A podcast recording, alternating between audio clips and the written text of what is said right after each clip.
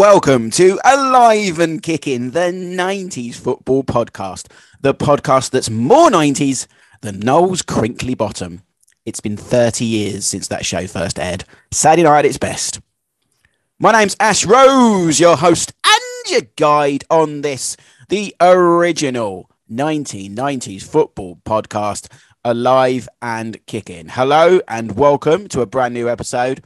Thank you very much if you're rejoining us for the first time after last time because our last episode, our kind of first episode in this new era, new series, new season, whatever you want to call it, with Glenn Hoddle, went down a bloody treat. I'll tell you that. Uh, many thanks again to Glenn and to the team uh, at HarperCollins for uh, allowing us to chat to him. He was brilliant, wasn't he?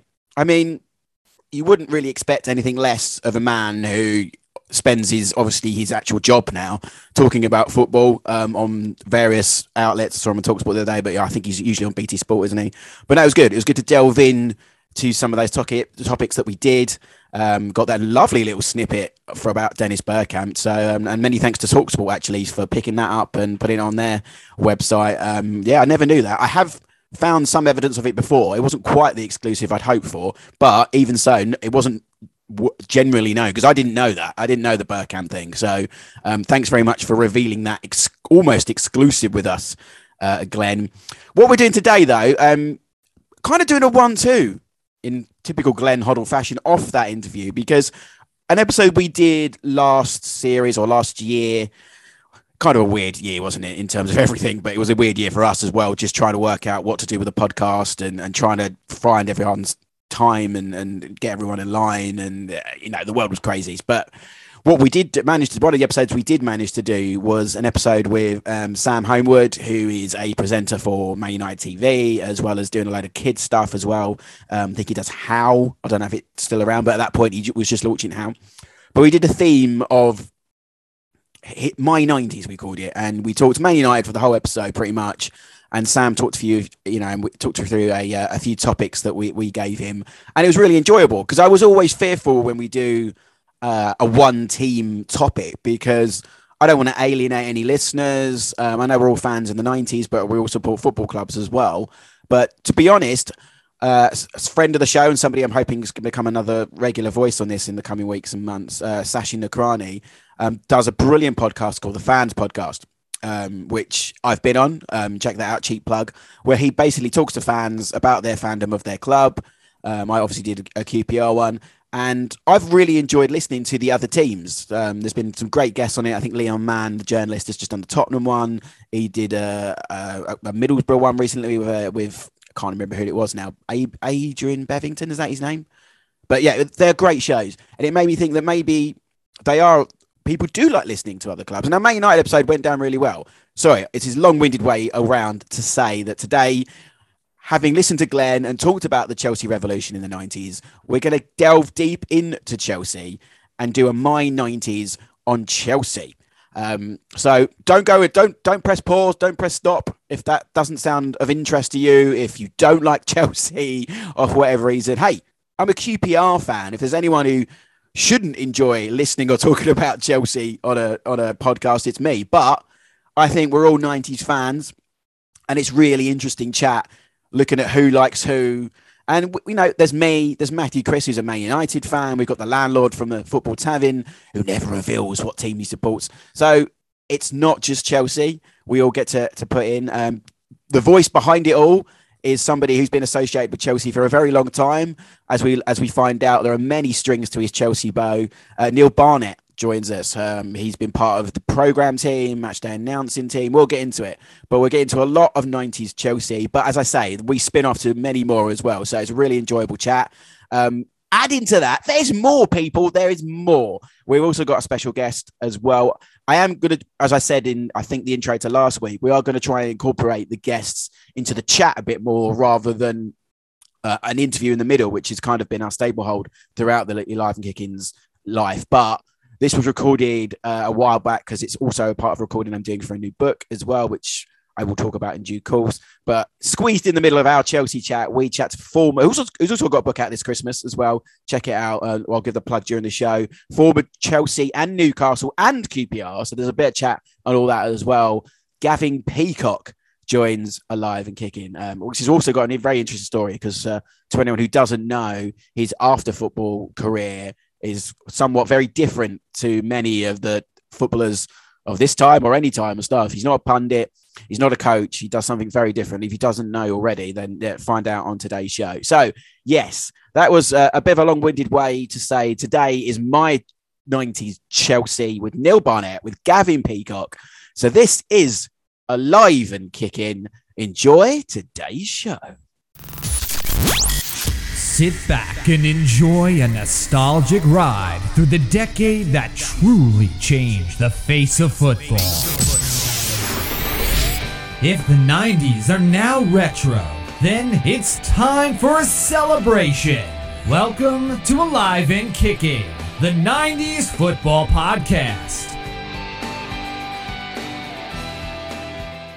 Welcome to Alive and Kicking, and it's my 90s time. We haven't done one of these shows uh, for a while, but given we spoke to Glenn Hoddle last week and that chat, by all accounts, went down very well. We thought we'd one two off Glenn, which um, you'd probably love, and, and, talk a bit more about Chelsea in the 90s. Um, and we'll do that with our special guest today. Before I introduce him, let me introduce my merry men who are always talking 90s football. First, he is he's almost the I was going to call you the grandfather clock, but that's what I used to call Joe. So you're some sort of other part of furniture in the alive and kicking world. He's an author, he's a writer, and the host of the Brian McClair podcast.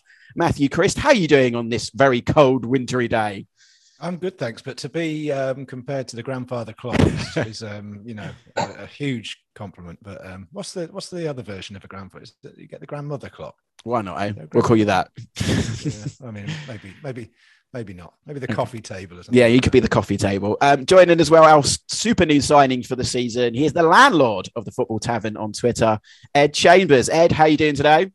I'm very well, Ash. How are you? Thanks for having me back. No, thank you for coming on again. I'm very well. I'm very good. And join us to, to kind of lead our chat of Chelsea in the 90s. Someone who had his fingers in many pies in the club and still covers them vastly today. Um, he'll tell us all about his days as, uh, across the program, stadium announcer. Neil Barnett, welcome to uh, to Alive and Kicking, sir. Uh, yeah, um, I was still alive and kicking in the 90s, uh, a bit more decrepit these days. I don't feel it. Is, isn't it funny? As, a, as you approach your 70s, as I am, you still feel as though you're approaching your 20s. Um, you know, to, to be honest, uh, people say, when's your midlife crisis? I haven't come to terms with puberty yet. so the 90s just must feel about a couple of days ago to you then, Neil. So we're not really going that far, are we? Well, in terms of Chelsea, I, I mean, uh, Chelsea won the European Cup Winners' Cup in 1971 yep.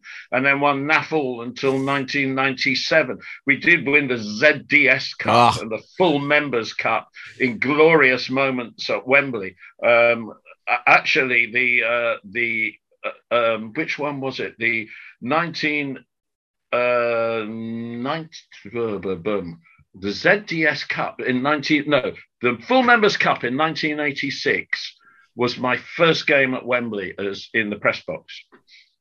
Oh, okay. We remember the ZDS very well. I always remember the ZDS being one of the first things Sky Sports got before they got the Premier League. Yeah, well, that was 1990. We won it in 1990, uh, 1 0 against, I can't even remember, Middlesbrough. It was Middlesbrough, yeah. Middlesbrough at Wembley. Yeah, yeah, yeah. Yeah, we, we have another Whatever guy. What happened to Middlesbrough? Yeah, well, we have another guy on this show who sadly can't make it today, Joel, who's a big Middlesbrough fan. And uh, constantly reminds us of that day. I think we had Tony Dorigo on the show once, didn't we, Matthew? And he, he rated him, yeah, because he scored yeah. the goal yeah, in yeah. that in that ZDS final. Um, so yeah, we uh, we're, we're, familiar with that um, with that event. Um, can, can I tell you a 1990s Middlesbrough story? Why not? We, go for it. It's from the it's from the 1997 FA Cup final when uh, Roberto Di Matteo scored then the quickest goal ever in the FA Cup final, uh, 43 seconds. Um, and uh, Middlesbrough's first choice goalkeeper was Mark Schwarzer, but they signed him uh, after the third round of the FA Cup, so he was cup tied. Uh, and they had the young homegrown goalkeeper uh, in goal that day, whose name completely escapes me now. Um, ben uh, Roberts. Ben Roberts. Ben Roberts, Chambers, well done. Impressed. Well done. Thank you very much. Uh, and I met him many years later. He was goalkeeper coach of Charlton. and I met him many years later and uh, he, at Cheltenham's training ground, uh, where I was down there to interview someone. And I reminded him immediately of that wonderful moment uh, when uh, Di broke through from the centre circle and hit the screaming 25 yarder over his head into the roof of the net.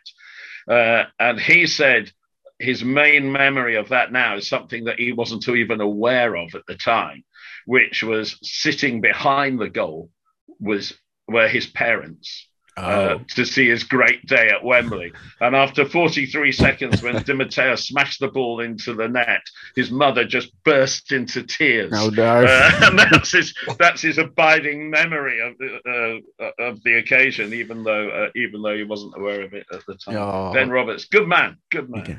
Quite a nomadic career. I was just looking him up actually. Yeah, he's now a, a goalkeeping coach at Brighton, but he spent a lot of time on loan at different clubs and stuff. But yeah, well remembered there, Ed. That one escaped me as well. I had to Google it, so well, well remembered. Um, let's talk Chelsea then. I think what um, maybe more than any other club, because what we always say on here as well is the the 1990s in football is the decade that changed football. Blah blah blah. We always say that, but especially from a snapshot point of view, if you look at 1990 and then 1999, I always say football is very different and particularly I think in Chelsea's case, when you think of the early '90s, them coming up, obviously in the, in the late '80s into the top division, Stamford Bridge, the way it looked, and then by '99, and this is even before Abramovich, of course, and you had you know the superstars, the medals that you mentioned. If you Neil, if you could sum up Chelsea in in, in the '90s and how what what are your by what comes to your mind first when you think of Chelsea in the 1990s? Um, coming into it, optimism. Uh, Yeah. We still had some senior players who had been bought who who were uh, around their prime. Steve Clarke, Tony Dorigo, uh, Kerry Dixon was still scoring goals. Uh, so optimism. Um, but we, we there was a battle for the ownership of Stamford Bridge, and uh, there was planning permission to develop the whole site uh, and to kick Chelsea out, and and uh, that battle um, really interrupted progress. In the summer of 1990, Chelsea spent a million pounds on transfer on a transfer for the first time, and in fact did it twice. Uh, Andy Townsend and Dennis Wise. But by 1993, Gordon Durie had been sold because money was short. Graham Stuart was let go. Uh, there were some a lot of good youngsters: David Lee, Gareth Hall, Graham Stuart, Frank Sinclair, uh, Eddie Newton, um, Andy Myers, and and, and Graeme Le Saux had been signed as an 18-year-old from from uh, Jersey, uh, and they were let go. I mean, Graham Stuart was let go. Graeme Le Saux was let go, and and um, Andy Townsend went in '93. Uh, it was, but in '93 as well, there was a complete change of policy, and Glenn Hoddle was signed as player Yeah. manager to bring the football back, the Osgood. Cooke Hudson quality football back, and it was a battle for Glenn. By by by Boxing Day in '93, we're in the relegation zone, um, and and Mark Stein and Gavin Peacock, couple of signings helped us out, but we got to an FA Cup final for the first time, 94, our first FA Cup final, our first final since the 1972 League Cup final, um, our first FA Cup final since since um, 1970. We lost to Manchester United, but they won the double. So we went into the European Cup Winners' Cup and we got to the semi final in 95. This was a team without grace. It was a team without quality, but it was a team with doggedness, with fire. And in 95, there was another change of policy. So money was, we'd won the Battle of the Ground, but but money was, we had a, Ken Bates had, had, had got a massive euro bond and borrowed borrowed Chelsea up to the hilt. Uh, so we, you know, Manchester United copied us under the Glazers uh, in the 2000s, but we were there first. We, we he bought this massive euro bond, and then Matthew Harding came on the scene and injected some money. And in '95, it was decided that Chelsea were going to make a go of it with Hoddle, and we signed Ruud Gullit, Mark Hughes, and Dan Petrescu, three world class players. Mm. And although the football just flowered, the the the results didn't. We got to the semi final of the FA Cup. We played some glorious football, and Glenn Hoddle got the England job. And Ruud Gullit, because he'd been a successful player manager, Ruud Gullit just stepped into the office, and everything just took off. l- let me tell you of one occasion that happened. Uh, Chelsea's training ground then was at the old Harlington, where Queens Park Rangers. You QPR supporter. I am, yep. So this is controversial for me, but yeah. Well, I, I have to tell you, at the beginning of the 1990s, up until 1991, from 86 to 91, I did QPR Clubcall. I used to do Oh, okay. QPR. I used to do QPR, Chelsea, and Wimbledon all at the same time. And when two of the clubs played each other on a Friday night before the game, both managers would call me up and say, "What's the other team?" And I'd tell them to f off because I, I did know both teams. Yeah. But I, you know, if I told one, I had to tell the Yeah. other, and it kind of got a bit. It, it got. It was just the early days of of club uh, communications, and it Yeah. all got a bit tight.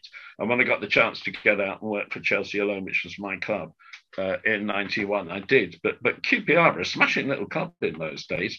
Not now, but anyway, that's another. We're story. still at That's Harlington though, Neil. We're still at Harlington. yeah, you which are. Is, That's yeah. what that's what made me think of it. Yeah. So, um, uh, when Ruud Gullit held his first press conference as Chelsea manager at Harlington, as opposed to at Stamford Bridge, um, it, it was in summer and they couldn't fit everybody into the room that had been designated. So he held it out on the training ground. It was a sunny day. He held out on the training ground. The place was packed. We'd never seen anything like that at Chelsea. We knew that times had changed. I mean, Glenn Hoddle was was um, this this English superstar. Ruud Gullit was a global superstar. This was this was a massive change, and of course his first signings were Gianluca Vialli, Franck Leboeuf, Roberto Di Matteo, and Gianfranco Zola. Uh, everything changed. Yeah. Just everything changed, and we welcome back really for the first time since the '60s and early '70s.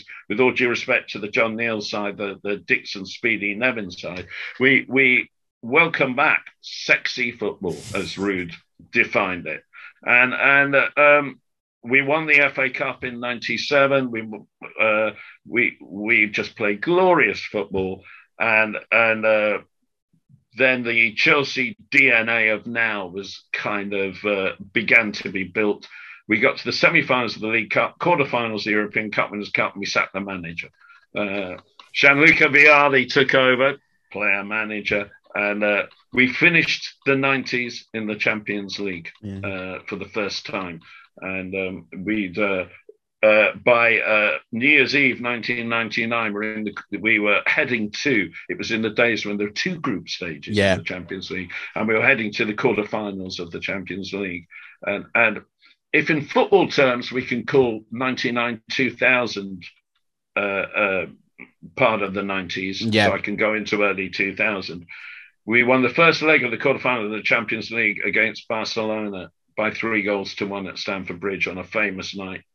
Zola free kick, Flo Tore André Flo two goals, and and and Luis Figo gave one of the greatest opposing performances I'd seen at that stage at Stamford Bridge that night, and and uh, it, what a night that was, and uh, it was a different level of football to 1990 when we were playing the likes of Queens Park Rangers.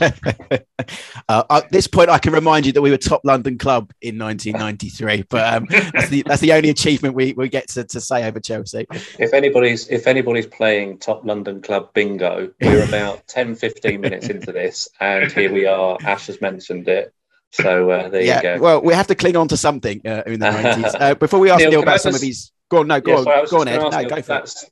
I was just saying the you've sort of given a very very good snapshot there of Chelsea from 1990 to 1999. Obviously, Chelsea in 89-90 came up from the or what was the second division then into the first division. That's quite an evolution, isn't it? To to to come up from what is now the Championship, and within 10 years, you're as you said, you've ended a decade in in the Champions League. heading to No, the no, quarterfinals. no. That's quite a that's No, quite a, that's quite a, a, a journey. No, because Chelsea shouldn't have. It was only one season in the in the second Right, year. Chelsea got relegated through Uh-huh. complete mismanagement, utter uh, appalling uh, um, off-pitch conduct by some of the players, total falling out. Uh, in, in I think it was um, eighty between uh, eighty six, I think it was, and eighty eight. I think every single player in the club at some stage asked to leave. Right. It wasn't a good dressing room. It was But, to, not but to get from to get to, to get from that point. Yeah, but there was there were the- players. I mean, we had Kerry Dixon scoring twenty goals a year. We had Gordon Durie there or thereabouts when he wasn't Yeah. on the treatment table. Uh, um, we we had some top top players. Uh, uh, we had Steve Clarke and Tony Dorigo. Uh, Graham Roberts played in the promotion year. He, he was an outstanding captain. Uh, Graeme Le Saux was was a burgeoning talent. Come on, Cam- no, we had. We should just never ever have gone down. It was it was disgraceful management. Matthew, what are your, I mean, before we ask Neil about some of his favourites, what are your abiding memories of Chelsea in the 90s? Because there's a lot that obviously Neil's picked out there, but from an opposing, obviously, you're a Man United point of view, what do you, you obviously remember that cup final we mentioned in 94, but what were Chelsea to you in the 90s? Yeah, well, I was thinking about this last night because obviously I knew we were going to be discussing it. And, I- and the first thing that came into my head was that sort of evolution. And I was thinking there's probably not any other club other than maybe United in the 90s that had such a huge transformation from the beginning of the decade to the end, like like Neil said. And, uh, you know, everyone obviously, if you watch that. Well, um, Liverpool did because they stopped winning. Well, they were the other way. Yeah, had a decline. If, if you watch that BBC documentary that was on a few weeks ago about the um, you know, the, the, the rise of the Premier League and what have you, I mean, I thought that was a bit United heavy. I don't know what you thought about it, but Yeah, if you watch definitely. that, if you watch that, you would think no one, had, no one else did anything in the nineties apart from United, and then maybe Arsenal at the end. But I mean, in terms of achievements, I think you'd have to put Chelsea up there relatively. I know United won more trophies, but in terms of the Ed said that, that famous word, the journey that they went on. Um, Mm. probably no one else went as far as them. And, and in terms of memories, I mean, I do remember Chelsea having a bit of a, they were a bit of a bogey side for United in that. Yeah, early, we were. In those In early fact, the year, the year, the year '94 when United won the cup final, Chelsea, Chelsea won one 0 at Stamford Bridge and Old Trafford, and Yeah. Gavin Peacock got the winning goal both times. And, Yeah. and there was a lot had- of that. We we hardly lost at Old Trafford. They you used to go up there, get absolutely bombed for 15 minutes, hang on, cling on, and then Old Trafford went silent. And Yeah. and both Old Trafford and Anfield. 15 minutes in and it just goes silent. It is a wonderful kind of a, a wonderful feeling. I, I just must quickly tell you, um, um, on Saturday I was at Leicester uh, at the KP Stadium where, where Chelsea thumped Leicester, and um, I, I was walking into the press box and I, I didn't know where my seat was. I couldn't. I had my my ID over my head, and I couldn't see if the seat was on there. And I was standing there lingering like an old man. And um, I heard this unbroken voice behind me going, "Oh my God! Oh my God!" And I turned round, and there were these two 10 year olds, about 10 year olds here. And this kid who was talking said, I've never seen anything like this. My first time. Oh my God. And that's what football stadia do to you. Mm. And, and it was just an electric moment that took me back to my first game in 1959. It was just an electric moment. And it's interesting there, Matthew, you talking about Manchester United winning more trophies than anybody in the 90s.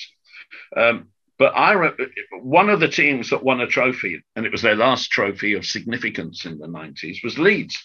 Won Yeah. the league in, in 1992 with Cantona. I remember Cantona scoring against Chelsea uh, uh, at Elland Road um, just before uh, they won the league, and and and I remember a game in in much later in 2001, a League Cup tie at Elland Road, where they had a good team again and they got to the semi-finals of the Champions League the summer before, and they thought they were going to win something. And we went up there. Uh, we come back in more controversial moments. And we, we've just been to a tie in Israel where six people didn't go after 9 11. Six players didn't go. And Leeds thought they were going to thump us. And we went there and we won 2 0.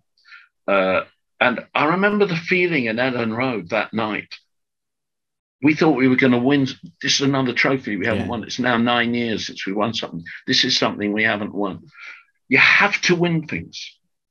Message to Tottenham. You have to win things. Um, and it doesn't, you st- when Mourinho came in at Chelsea, he won the League Cup. When Mourinho came in at Man United, he won the League Cup. You have to win things in order to become a team capable of fighting for the, the highest trophies. And, and in 1990s, Chelsea learnt to win things again.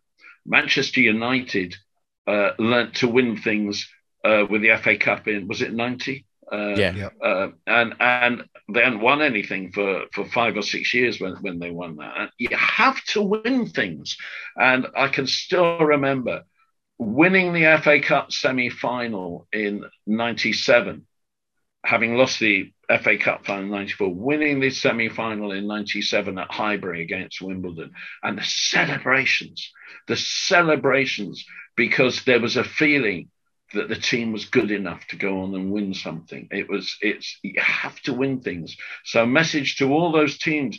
You know, people laugh at Arsenal, uh, and quite rightly. Um, I think Arsenal are hilarious, but they've won the FA Cup several times while Tottenham have won nothing.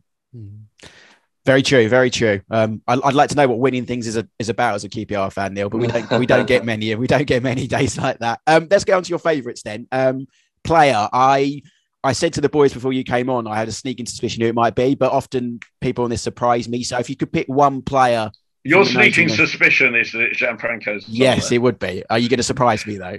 Not really. No, I, I mean, it, it, it's different when you ask someone like me because, of course, I was working with them and I knew Yeah. them all.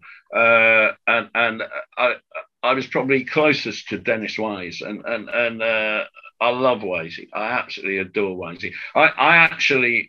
I, as I said to you, I was doing QPR, Chelsea, and Wimbledon Clubcall. And my first uh, Wimbledon Clubcall interview was at their training ground, uh, which was a public park, by the Mm, way. I remember, Uh, yeah. uh, down at Richardson Evans on, on the A3, uh, um, outside Richmond Park. Uh, oh no, actually, my first interview wasn't there. It was at Plough Lane. It was at Plough Lane, and they were away on pre-season. This was summer 1987. They were away on pre-season, and they hadn't taken this teenager because he had a broken wrist or something.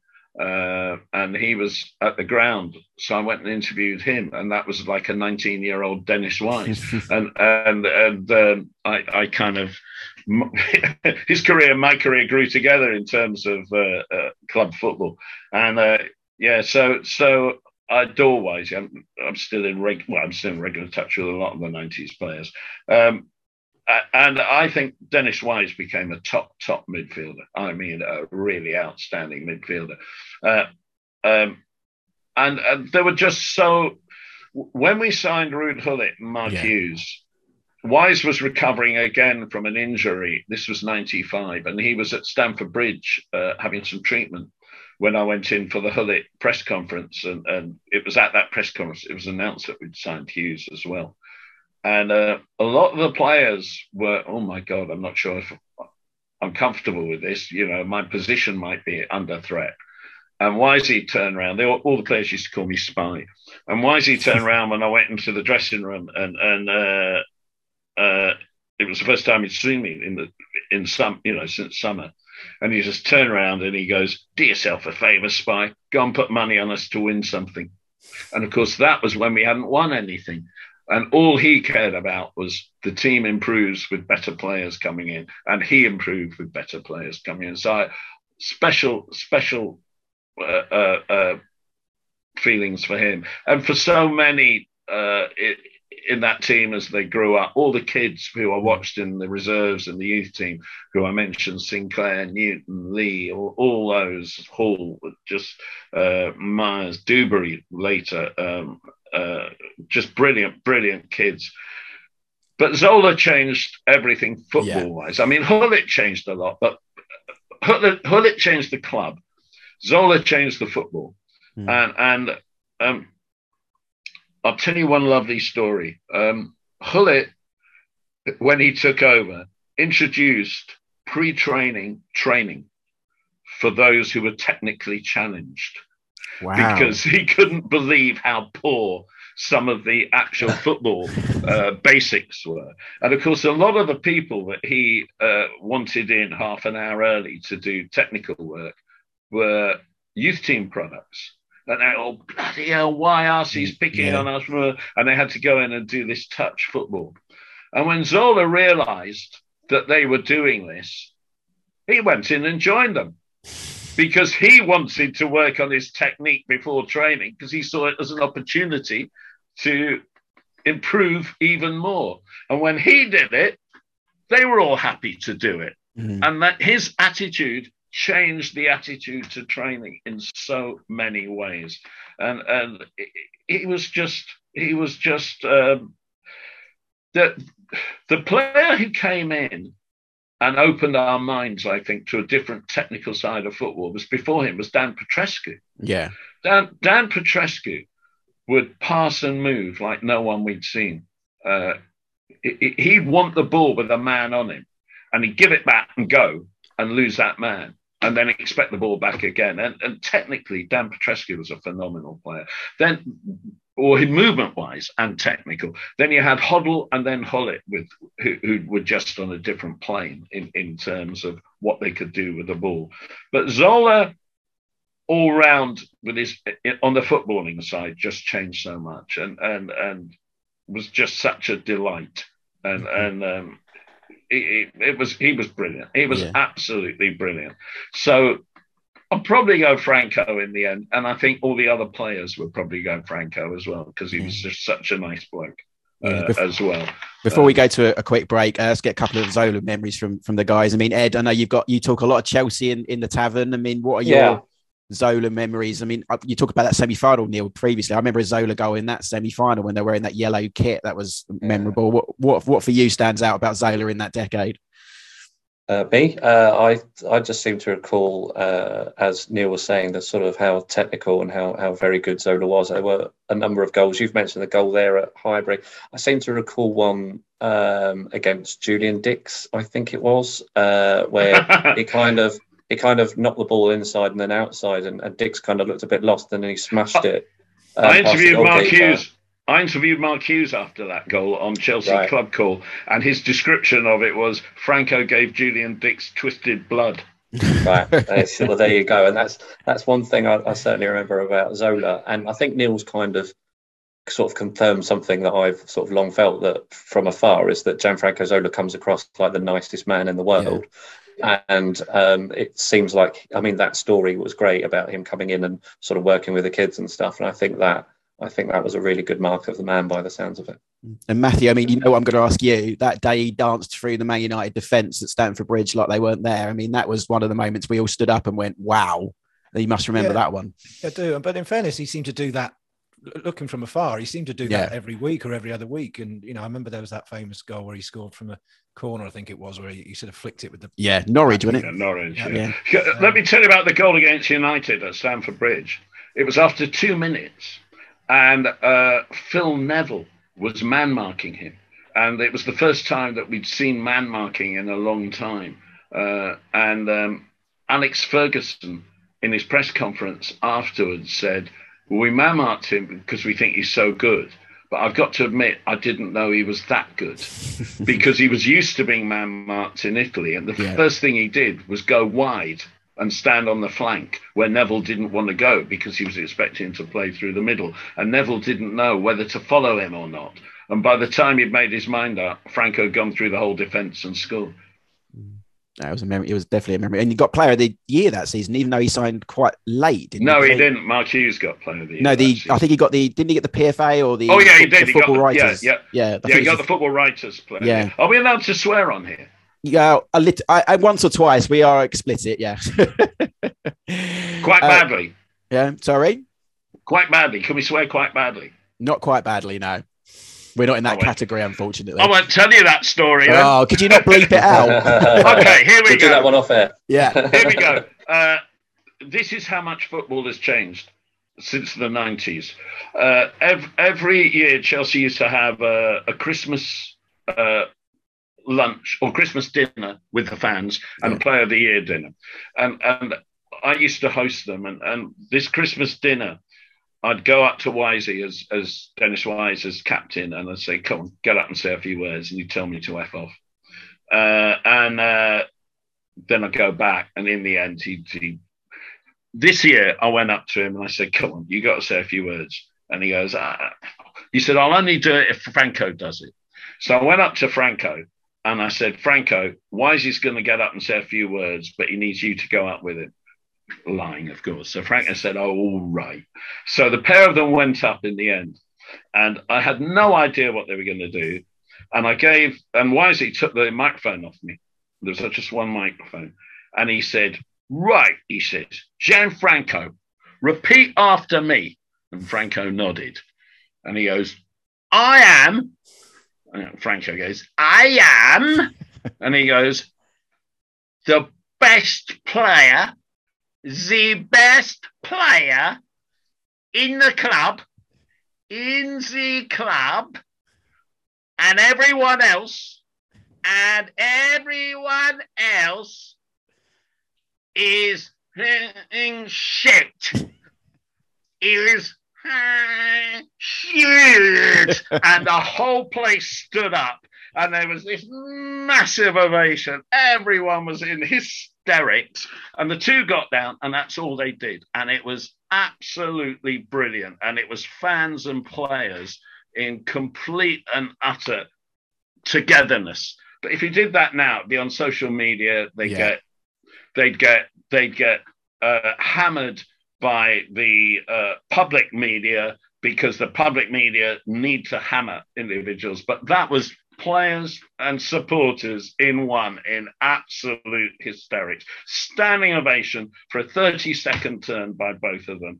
Just two brilliant people. Brilliant stuff. Well, we'll hear more from Neil after this uh, short interlude where we're speaking to someone who actually played for Chelsea in the 1990s, as well as Newcastle and the great Queen's Park Rangers. Here's somebody who's got a book out, so put it on your Christmas list because it's a book that's slightly different to some other autobiographies, only because of this person's career path that has seen him eh, a second life almost after football. The book's called A Greater Glory From Pitch to Pulpit.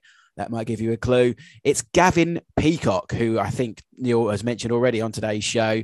He spoke to me it was earlier this year actually. I've been saving it uh, towards Christmas time, so you can uh, I can sell the book for him as well. But it's an interesting chat with Gavin, who obviously has got a very different knife now. He lives in Canada, and he gets into all that as well as his time uh, playing in the 90s. So here's me speaking to Gavin Peacock on Alive and Kicking.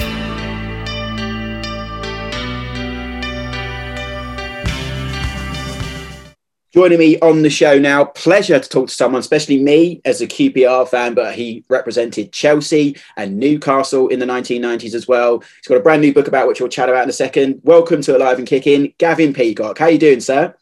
I'm good, thanks, Ash. Good to be with you. And you, yes. So you're and you're not you're far away in the world at the moment. Where are you based these days? Yeah, I'm, I'm based in Calgary, Alberta, in Western Canada. So a lot of um, older listeners might remember. Uh, the Calgary Winter Olympics and Eddie the Eagle back in yeah.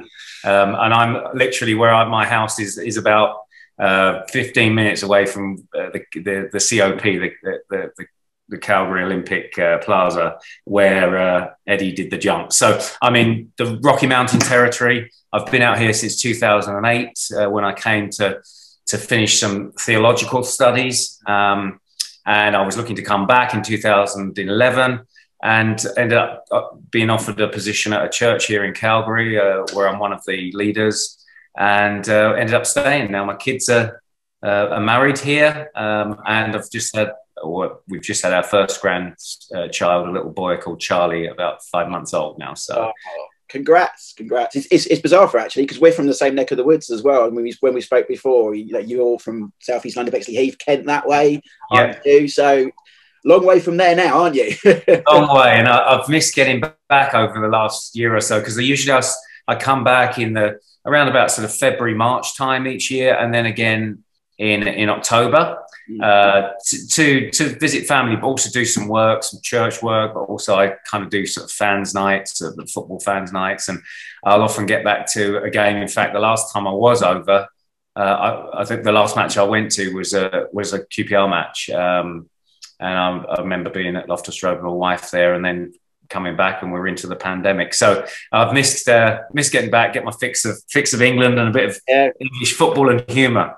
Hopefully, we'll be back soon. Um, Gavin, let's talk about the book then, because it came out a couple of months ago, May. Um, tell us what what made you do it now? Because obviously you've been retired for a, quite a, a, bit of time now. What what was it and um, for you that thought this point I want to tell my story? Because obviously your story, as we'll get onto in a second, is much is a different and more interesting than maybe others have had autobiographies before. Why now, and how's the book been? Well, uh, the, the book is called um, A Greater Glory uh, from Pitch to Pulpit. Um, and uh, I wrote it myself. I didn't use a, a ghostwriter. Um, and I've been asked to to write my book a few times over the years, and you know, you get asked as a player or later on in your career, and said no, it's not the right time. And then I worked for Match of the Day on BBC, not the right timing then. Then I left left it all and moved into church ministry and uh, and left the country and all of that. And um, and and I turned fifty, what three years ago now, and I thought that's a significant milestone, half a century. And my path has been a little different, as you suggest there. You know, from from being a, a Premier League footballer to, to you know a BBC Match of the Day pundit to uh, a church pastor. And so I thought now is a good time to write about that life story and that journey with a bit of maturity as well to reflect upon it. Um, and so if I sum up my book, it's obviously it's a it's a football biography.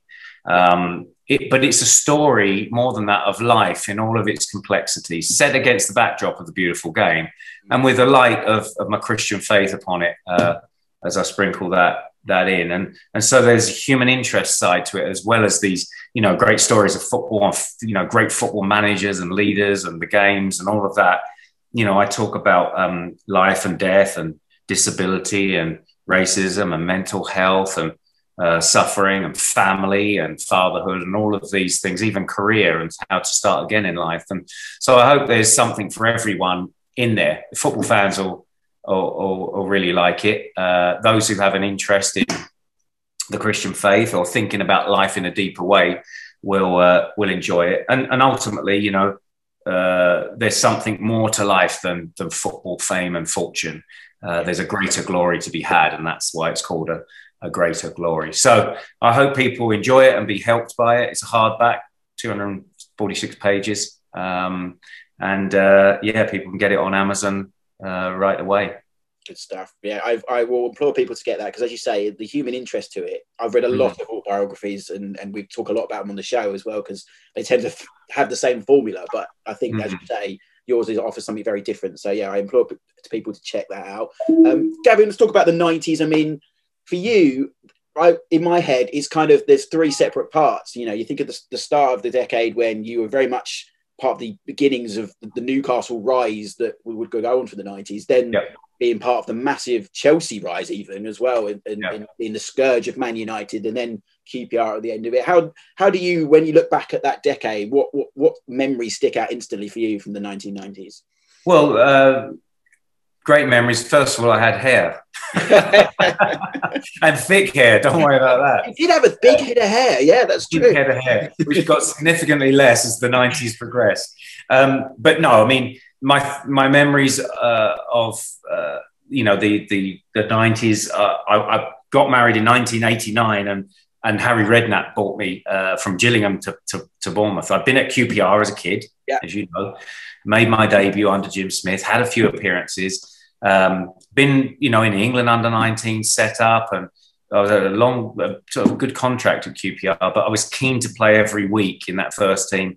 Went to Gillingham, a couple of divisions down. My dad was manager, had 18 months there, and I clocked up about 80 appearances. So I'd really established myself as a midfielder. And the aim was to come back up again. Harry Redknapp bought me for a club record 250 grand, which seemed nothing now, but it was a club record for Bournemouth and Gillingham. Uh, they were in the second tier then, which would be the championship. Had a year there, and in 1990 uh, moved to Newcastle. Jim Smith came; he'd gone to Newcastle as manager, came in for me, and it was that move to that big club that you know I hope would take off for me. And so being part of the change at Newcastle with Ossie coming after Jim, Ossie Ardiles coming after Jim Smith, and then Keegan coming yeah. and taking us to the Premier League was, um, yeah, it's like a, uh, in my book, I call the chapter on Newcastle, I call it the black and white roller coaster because it was very up and down at, um, for a while there. And such a big club, a sleeping giant. As you see now, you know, there's that kind of massive support there. Football, yeah. Oh, football fever, but not quite achieving what they should do.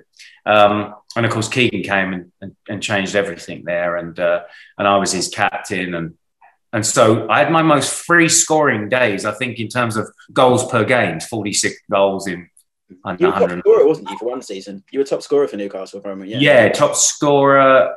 I got 22 one season, 18 in my last season. Dave Kelly was the top scorer in the last season, but yeah, a lot scored a lot of goals, lots from midfield. Um, and then um, my my son was born at the end of the season that we got promotion to the Premier League, and Jake and I, again I, I, open up about this in my book. Uh, Jake was born with one hand, and it was quite traumatic. It was quite a shock at the time. We didn't know it was coming. We only had one scan, and uh, we wanted to move back down to London, where we were from, where my wife's family was, and uh, Kevin was brilliant. He said, "You know, I want you to stay, but I won't outprice you." Glenn, of course, then Glenn Hoddle gets the Chelsea job at the same time, and it was just a no-brainer to move from to, to Chelsea. And then again, part so I was part of the building blocks with Newcastle, yeah. and then became part of a Kings Road revolution yeah. with with Glenn, and and the years with Glenn there, um, you know, FA Cup final first season, European Cup semi final the next season, uh, semi final of the FA Cup the next season, and gradually growing a bit bigger and better squad as we gained the likes of Dan Petrescu and Ruud Gullit and, and, Mark Hughes and Vialli and Di Matteo and Zola. Um, it was uh, it was good times. So that you know I'm hit now the mid '90s, end of '96, but of course then Ruud Gullit took over from Glenn Hoddle as manager, and you, I could see I wasn't in his plans, and I, I wasn't really um, it wasn't the fact that I might have been a squad player at Chelsea that would have bothered me too much. It was just really the way that Ruud handled things. He didn't communicate well with players, and I'd been club captain there for three years, and so I knew my days were probably numbered. And then it was where to go. Strasbourg in France were interested in me oh. in, the, in, the, French Premier League. Yeah. Okay. And I, my mate Tony Cascarino had gone out to France playing for Marseille he was saying, You love it here, it would suit you. They were looking for a number 10. And I was talking uh, to them through, through an agent about going. And then QPR came in and just come out the Premier League. Yeah. And I looked at that squad and I thought, and Chris Wright had, the, the owner had money to spend. And you got Trevor Sinclair, Alan, big Alan McDonald was still there, Simon Barker, Andy Impey. Um, and I'm thinking, that's some good players there, you know. And they wanted me and John Spencer. And I thought, if we go there, we could really change things around. And it was like going home for me because from 15 years old, I've been at QPR as a schoolboy. I signed.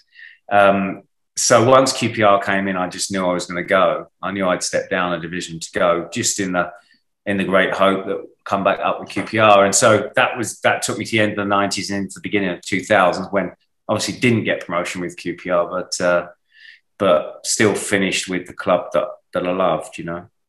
You mentioned some great players there as well, especially your time at Chelsea. Who for you in that period?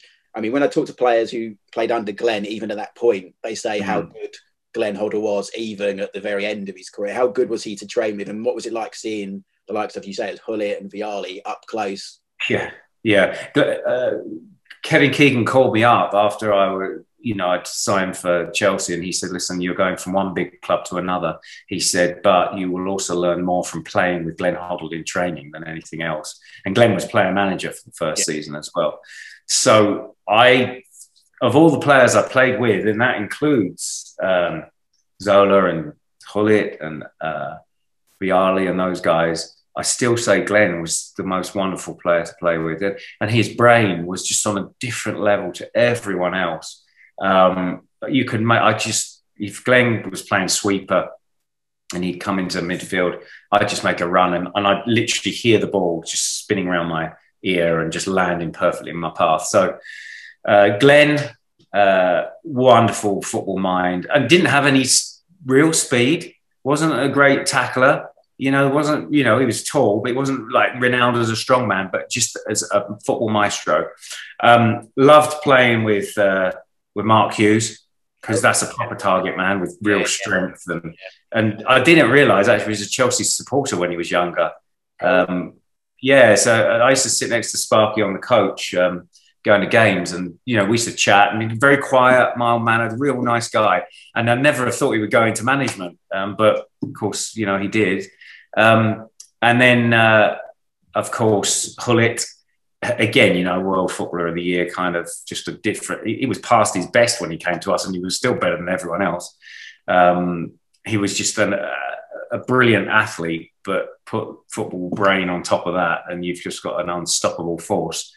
Um, and then Zola, you know, was a magician who went down. He came at, right at the end of my sort of days at Chelsea, but had a, a, little bit of time with him. And just to see him in training and his dedication, taking free kicks afterwards, and his humility, you know, his humility to kind of always give people time and never thought too highly of himself, just endeared him to everyone.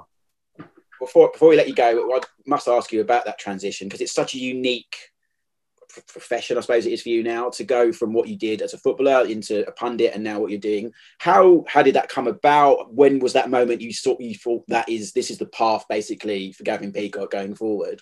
Yeah, I'd been a Christian since I was 18. I wasn't brought up in a Christian home, but I I became a Christian at age 18, and you know, football had been everything to me uh, up until then, and and my God, if you like. And if I played well, I was up. If I played badly, I was down. And and then just one night, my mum went along to the local church. Uh, I was living at home at the time, as I said, 18 years old. And I said, I'll keep you company. And I went to a youth meeting afterwards. And I pulled up in, you know, my XR3i, Ford XR3i, got the 1980s sports car, nice car. I had the mullet to match. Um, and I had everything the world says to make you happy. I had the great career. I had a little bit of money in my pocket. I had a bit of fame uh, growing fame. And these young people didn't have anything that I had. Uh, they weren't in the in crowd, I was. But when they spoke about uh, Jesus and, and, and, when they prayed, there was a joy and a reality they had that I didn't.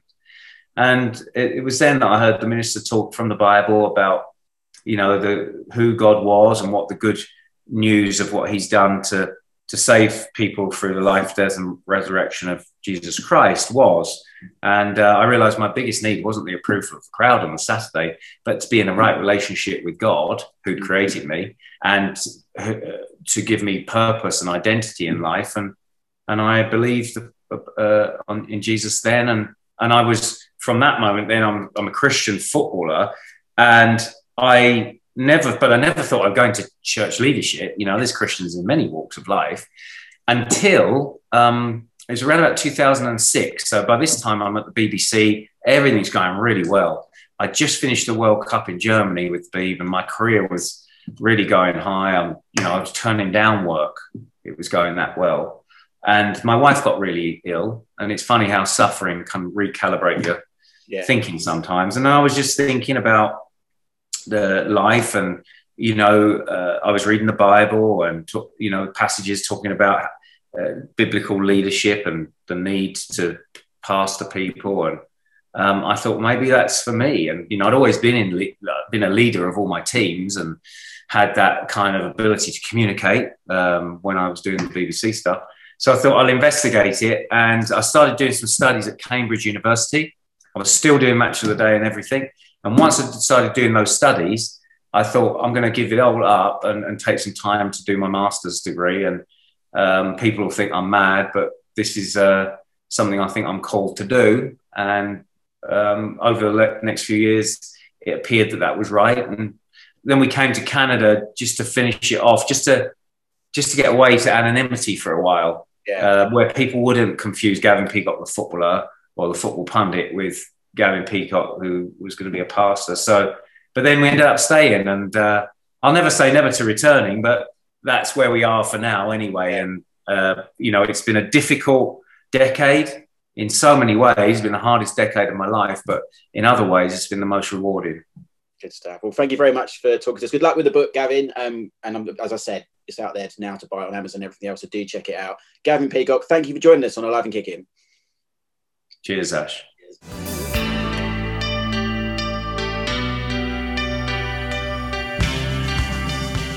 Welcome back to Alive and Kicking. Uh, we're halfway through a very fun and detailed chat about Chelsea in the 1990s um, with Neil Barnett, who was part of was the fabric of the club, and he's made me smile by mentioning Clubcall on a number of occasions. It probably means Neil, I listened to your voice back in the 90s because I would have run Clubcall quite a lot listening to QPR. So yeah, I would have I've probably heard your voice talking about I don't know Gerry Francis leaving or Les Ferdinand's going to somewhere else or something? No, like no, that? I left. I left QPR '91. So in fact, Oh, Gerry even earlier. Francis, Gerry Francis was coming in as manager as I left. So I was there in the days of Jim Smith, Don Howe, Roy Wegerle, my uh, hero. uh, or Roy Wegerle. Well, of course, I knew him from Chelsea anyway. But but yeah, but uh, and uh, and um, Trevor Francis. Um, uh, yeah. Thank you, player manager. Um, let's talk games then, uh, Neil. Um, again, we've we've obviously mentioned a few of them already in terms of some great games for Chelsea in the 1990s. Um, if you could pick one, though, what game stands out for you for, for Chelsea?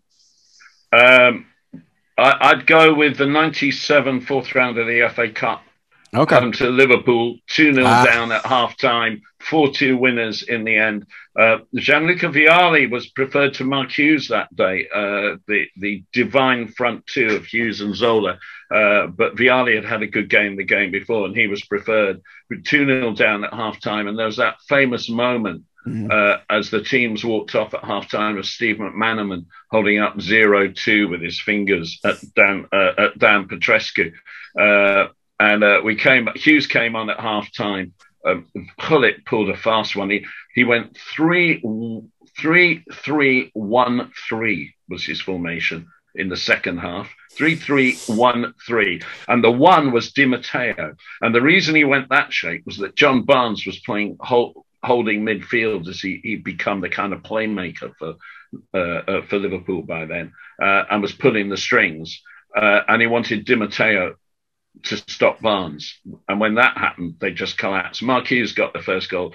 Zola smashed the second goal, two all, and Vialli got the Vialli got the next two. And there was a bit of an explosion uh, with about ten minutes to go uh, uh, between a few players. And Petrescu just walked up to Steve McManaman and pushed his two hands into his chest, one with four fingers and one with two, uh, in order to pay it back. Absolutely glorious, sexy football, born and and and flowered, wonderful. Is that the, the game with the famous celebration as well, where they all sit on the ground? No, and- that was Middlesbrough. That was the Oh, first okay. home game under under Gullit, and that was uh, Di Matteo with his uh, with his penchant for um, artistic uh, creativity. Great player, great bloke. Di Matteo loves his food, um, loves a cigar, loves the good life.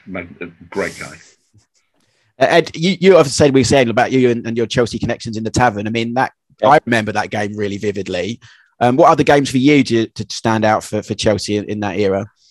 Um, one I sort of thought off the top of my head was actually, um, I think Neil referred to it earlier on, was the uh, Cup Winners' Cup final, I think it was, in 1998. Stockholm. Um, and I Against think, yeah, Stockholm, yeah. And I seem, I seem to recall uh, Zola being a substitute that night and then coming on and scoring within about 10 seconds of um, coming on Yeah. the field. Mm. And what, actually, Neil, you should have jumped 17 seconds to be precise. 17 seconds, wow. I Don't was get that wrong. Um, why, why was why was Zola why was Zola on the bench, Neil? Can Because he, he, he wasn't fit enough to play the final Ah, league right. game of the Okay. season. And Vialli said anyone who doesn't isn't fit for the final start Right. the Cup Winners' Cup Okay. final. And and there was quite a falling out between them over it, Oh, actually. right. Um, and, and quite interestingly, just a little aside here, um, I had cancer at the time. And I missed the last couple of uh, home games of the season. Uh, I, I, I had bladder cancer, and and um, uh, and when I, I knew that I was in a race to get to the Cup Winners' Cup final, Lucas said to me, uh, "The same goes for you as for the players. I expect you to be at the last home game of the season. Otherwise, you're not coming to Stockholm. And I was at the last home game of the season. And in fact, I went down to the training ground for the first time the day before, and Luca actually stopped training and came over uh, uh, and uh, to see me. So it was he, he, he was true to his word, Gianluca Vialli. Matthew, Man United had some battles, as we've mentioned already, with Chelsea in the nineties. Was that was that a game? It almost became like a bogey team, didn't they, to, to Man United? Was that a game you always feared during that period playing Chelsea? Yeah, well, I mean, when you said about games that stand out in your mind, the first thing that came to my mind, and I don't know how many, I'm sure, I'm sure Neil, you'll remember it, um, was a game November 1990. It was live on the match with our friend um, Elton, Elton. Welsby, and it and it was a three-two win for Chelsea. And um, I We remember brought the kids in. We brought Yeah. the kids in. Yeah, and they really taught United a lesson basically. And bear in mind, this was I know it was at the beginning of the decade, but it was when United were just starting to turn the corner into a team that were capable of winning I mean, they went on and won the Cup Winners' Cup that season. They were FA Cup holders. Then they obviously went on and, you know, a couple of seasons later went on to win the first. We, we brought in uh, Jason Cundy in defence, Damian Matthew in midfield, Graham Stuart and Graham so played, exactly. uh, and uh, Dennis Wise got the winner with a penalty. Yeah, Uh, and then yeah. Chelsea raced into a two-goal lead. A Palace That's right. scored an own goal. United pulled it back, and then yeah, it was a, a three-two win for Chelsea. I just remember being a, it being a really epic game at the time with two teams that were that were sort of going places. Really, as I said Mm. at the start, to the, the beginning of this decade, there were two teams that were really going to evolve over the over the next ten years, and that was the A- and I'd throw in one game at the end of the decade as well, a one-all draw in the San Siro at AC Milan in the Champions League, uh, where where the equaliser was Dennis Wise running in behind some bloke called um, Paolo Maldini. I've heard a song about that quite frequently. In, yeah, and and uh, it was it was it was. I mean, just just the occasion. The San Siro. I have this theory about football stadia that they're two different animals, empty and full. So uh, the best stadium I've been in empty is the Camp Nou. The best stadium I've been in full is the San Siro. And in the same way in England, the best stadium empty is Villa Park. It's such a beautiful stadium, Villa Park. But hey, it's never full. Maybe it will be with Gerard, but uh, uh, and and the best stadium full, I don't know. Probably, I hate to say it, but probably Anfield. Uh, let's talk about one of my favourite subjects, um, kits. Neil, uh, how how much do you take notice of kits? And if you could pick a favourite, maybe a good and a bad. Well, less and less as I get older. Yeah. Uh, and less and less as it gets more commercial because I just hate the way business takes over. I love Adidas and, and the three stripes. Yeah. Uh, Well, uh, Chelsea had some bangers in the nineties, though, didn't they? They had, you know, we think of the orange and granite kit of, of the. well, well, let me tell you, uh, my favourite was probably the the Coors kit. Uh, Yeah. uh, that we won the FA Cup in in '97. I, I, in 2014, I did a tour of American pubs. I, I've got a radio show in America, uh, and I did a tour of American pubs for the World Cup, the best pubs to watch football, soccer in in in America. And we used to do a two-hour live show uh, before a USA game. And I was in this, I was in this pub. The first one I did was in Dallas, uh, and I was in this pub. It was three stories, and everyone was dressed in their American Outlaws kit. Uh, and I went round uh, people who were drinking uh, with a microphone. And remember, this is going out on radio live, and, and it's a mighty big radio station. It's a satellite radio station, Sirius XM, with 34 million subscribers. And and I was going around, and I was saying, "What are you drinking?" And they'd go, ah, they'd either go, Ah, all American Bud Light or all American Coors Light. They were all the same, these Yeah. people. And uh, my reaction every time was the same. Oh, so you're driving then? Um, and um, to which I got great either boos or cheers. Um, but Coors, I, I used to get free Coors because of the work I was doing. And I drank it religiously to try and like it. It was crap. It was urine. It was bloody awful. But the kit was Yeah, good. but yeah, Yeah. There, was a, there was a very very special kit. Are any Chelsea kits Ed on, on the in the football tavern hanging on the walls in your head? Uh, the one that, uh, yeah, the one that Neil Neil mentioned there, which is the uh, the Coors. I think it was blue and with sort of yellow yellow uh, collar, and I think they had a few uh, red and white ones in the early in the Yeah. early nineties Yeah, as very well. nice. which was, Commodore. uh, which was, uh, very nice kits. I do have actually. I do. Diamonds. Speaking of kits, actually, I do have a question for Neil. Um, he might know where I'm going with this. So it was the equivalent of forgetting your PE kit. There was a game Ah. at Coventry Coventry. where Chelsea actually wore Coventry's kit. Now, Yeah. was that just a simple case of they forgot the kit, or was it because the the the shirts were too close together? I, I just can't remember the the, the scenario around it. Um, I, I, do you know I can't, but I, I know that the uh, kit manager at the time once turned up to a, a reserve game when he was reserve kit manager without the boots for the whole squad, right, and the so game had form. to be delayed. So he did have form, yeah. Yeah. But um, on that occasion, I think that uh, I think it. No, because the royal blue would have been okay against the light blue. I think he just forgot the kit. Yeah. Right, okay. But it was we wore the Coventry third kit, I think, not even Yeah. the second It was kit. the red and black Yeah. squares, wasn't Uh, it? and we Yeah. lost. I remember we lost three one, uh, and it was it was a pretty diabolical game of football. Yeah, an Math- evening game. Matthew, I'm not going to ask you about kits because your passion is, is is goal nets. What were the goal nets like at Stamford Bridge in the 90s? oh, well, this is this sums up the, the change the, in the Premier League era, isn't it? I mean, the, the, the, beginning of the decade, you had those classic deep nets that Stamford Bridge had that I think dated right back to the 50s, I'd say, maybe. Uh, very deep goal net, You know, when the ball went into the back of the net, you know, it was about an eight foot walk into the net to get the ball out. Um, so yeah, that's the that's the thing that springs to mind for me. My sad fascination with goal nets. Obviously, as the decade wore on, we went we uh, went to the uh, the standard sort of square net that, with with the evolution of of Stamford Bridge, which we've said. I mean, the mm. ground changed. We had cars. I always remember Stamford Bridge having a car. I was, was going to say. I was going to say if if you missed the, these goal nets that Matthew's talking about, you'd have to run 50 miles and sort of round a car park to get the yeah. The, the best the best goal celebration in the 90s was the opening game of the 91 um, 92 was it 92 93 season uh, a two-all draw um, uh, and uh, with oh goodness me I've forgotten even forgotten who it was against now um, and and um, we were 2 1 down with four minutes to go uh, when our substitute making his debut, the Geordie Joe Allen, uh, who had yeah. come through uh, the ranks at Newcastle with Gaza, Uh, and Joe Allen, who, who is a great friend of mine now, and who uh, I keep telling uh, went into the wrong career. He should have been a stand-up comedian and and and, and not a footballer.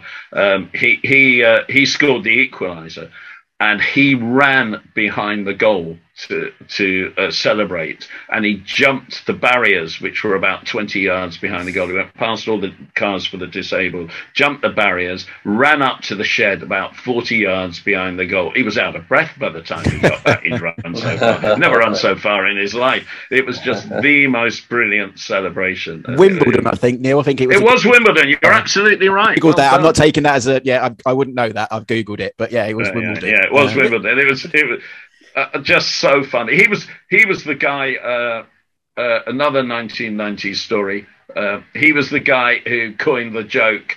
Uh, such a shame, such a shame. If Tony Cascarino had had six shots at John Lennon, he'd still be alive.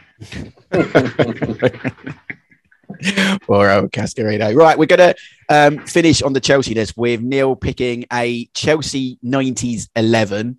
Um, you, know, you don't need to go into too much detail, Neil, but if you were picking a one to eleven of that decade, any formation, um, I'm not sure you're going to go with the what was the Ruud Gullit one? Three, three, one. No, no, I'm going four, four, two. I'm going four, four, two because that's what we played that was, most. And that's the, nineties, yeah. Uh, Ed de Goey in goal. Uh, we had some good goalkeepers. Dave Beasant yeah. started the decade. Dmitri Kharine. Uh, uh, we, we, I love Dmitri Kharine, but but Ed de Goey came in and and. Uh, uh, he couldn't catch the ball. But He was a great shot saver, and, mm. and uh, he, we won trophies. He, he was the he was the Dutch goalkeeper in the 1994 World Cup. Good goalkeeper. Uh, back for Steve Clarke, club legend uh, at right back, uh, and a, someone who played changed position in later years just because he knew football, understood football, and my God, is he showing that now as Scotland manager. Centre backs, no contest. Marcel and Desailly and Frank Leboeuf who within a year of partnering each other were our best centre backs ever. Yeah. Since they've been superseded by the likes of John Terry and what have you, but but but absolutely brilliant.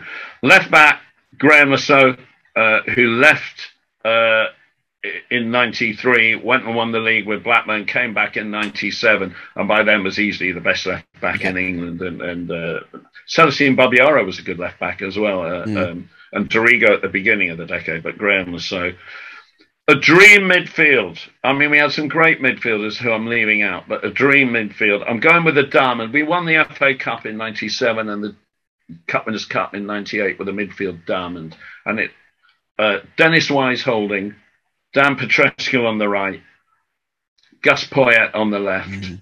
and Roberto Di Matteo at the front. Tasty. With apologies to so many that yeah. I'm leaving out there, from Eddie Newton to to what have you. Uh, um, um, but but that was the midfield. Then up front, Gianfranco Zola. And then I've got to find someone to partner him. Now, this is the problem. Mm. Mark Hughes was his perfect partner. Gianluca Vialli just was just a wonderful uh, uh, person. Um, earlier on in the decade, we had people like John Spencer and, and, and some terrific players. But I'm going to throw somebody in there who didn't really play centre forward, who came as a sweeper, who was transformed for the first time in his life into a central midfielder or more a number 10, really. Uh, uh, and who just changed the club beyond belief, and that was Ruud Gullit. Mm. Uh, He could play could have anywhere. played, who could have played anywhere. Yeah. And and and Ruud Gullit only played 52, 53 games for Chelsea, but he marched with those games into my best ever 11. He's no longer in it because obviously things have changed again since. Yeah.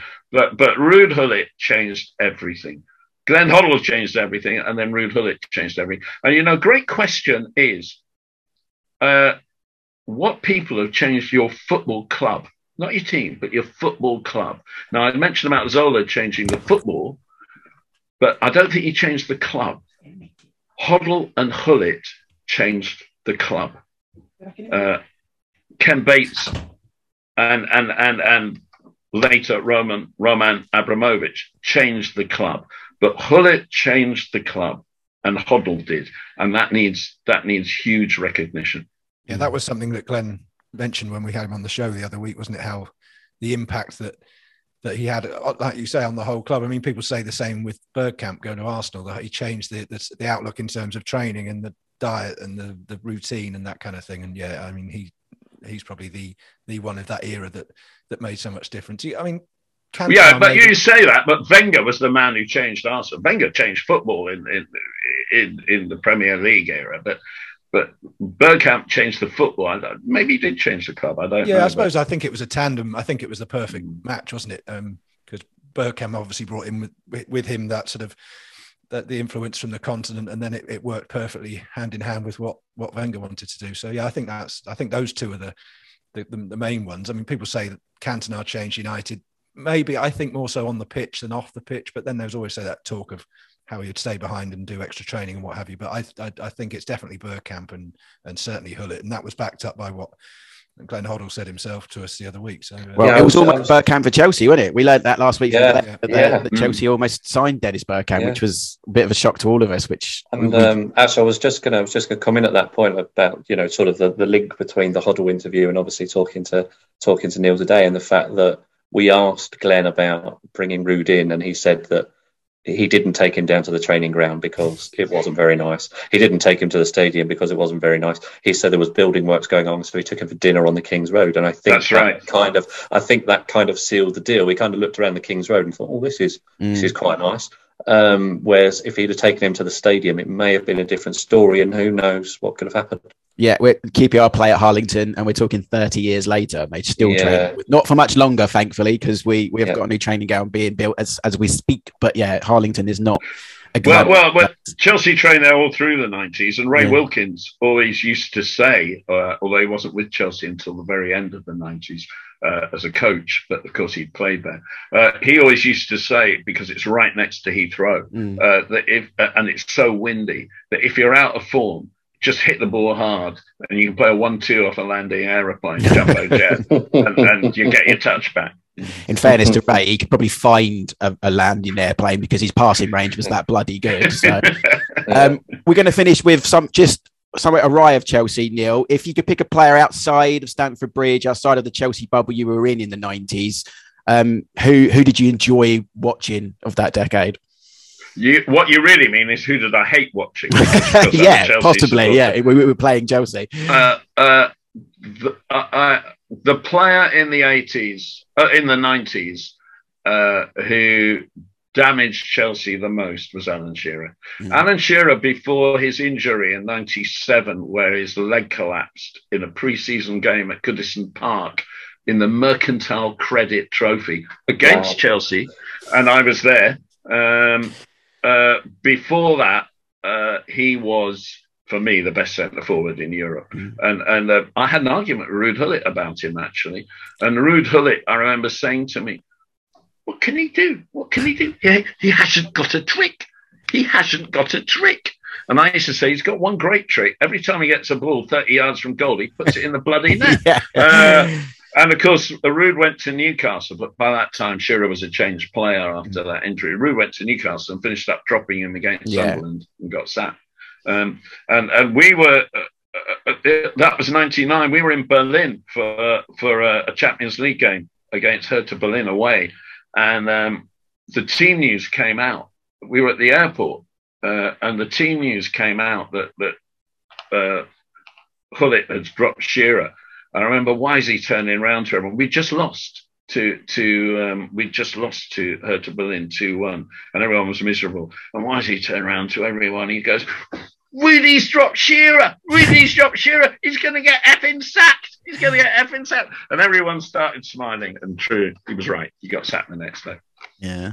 We, yeah, we've talked about that at, length. Um, go on then, let's finish on a quick Shearer mention then from you boys. Um, it's obviously Matthew, we've talked about him a lot, but it's an easily one to go to. But I, I seem to remember Shearer scoring quite regularly against Chelsea as well. Am I right in thinking that, Neil?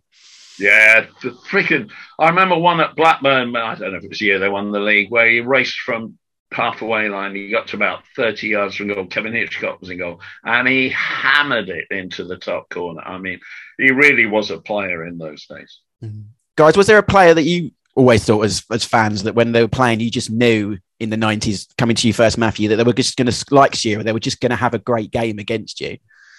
Um, again, I'm, i always seem to go right back to the start of the decade, don't I? But um, I mean, John Barnes, you could yeah. say for Liverpool, who I still think is one of the greatest players I've ever seen live. He seemed to always turn it on, but then he seemed to turn it on against everybody. In mm. fairness, um, such was he how brilliant he was before he had that that terrible injury. So yeah, Barnes always used to fill me with fear and dread because he just knew uh, he was such a com- complete player. He wasn't just a jinking winger. He could shoot, mm. he could head, he could volley. He was, he was a brilliant player. So, yeah, in, the, in, those sort of early early couple of years of the '90s, just as Liverpool were coming to the end of their their dominance, and just before United were starting theirs, you could say Barnes was always a, a threat. Um, I felt. I mean, sort of put me on the spot. I mean, Shearer was always a obviously a threat. I think Shearer was a threat to whoever he played against. Yeah, but, we loved scoring against United, didn't he? So he liked to yeah. put it one over them. Ed, anyone you didn't like as an opposition when you your team who you never reveal, but who, who it's against um, you? Well, I'm not. I think. Well, I think going back to the original sort of question, I think it's more is about who you enjoyed watching. Yeah. Obviously, you enjoyed watching Gascoigne and Cantona, and all them sort of players. But one player I used to enjoy really watching was Ian Wright mm. because. Ian, Ian Wright just seemed he just looked like he enjoyed playing football and it was like he was he was a fan who'd just been given the job as a professional footballer. And every time he scored a goal he just seemed to physically love it. You know like mm. like a real joy on his face. And he was he was just such a he was such a character. Um so yeah i think ian wright for me is one player that always kind of stands out from that from that sort of 90s period as someone who i'm going to steal a story here. I'm going to steal, the story. steal this, the story this, is Michael, story. This is a michael duberry story. Um, michael duberry was a substitute chelsea against arsenal and ian wright was only a substitute.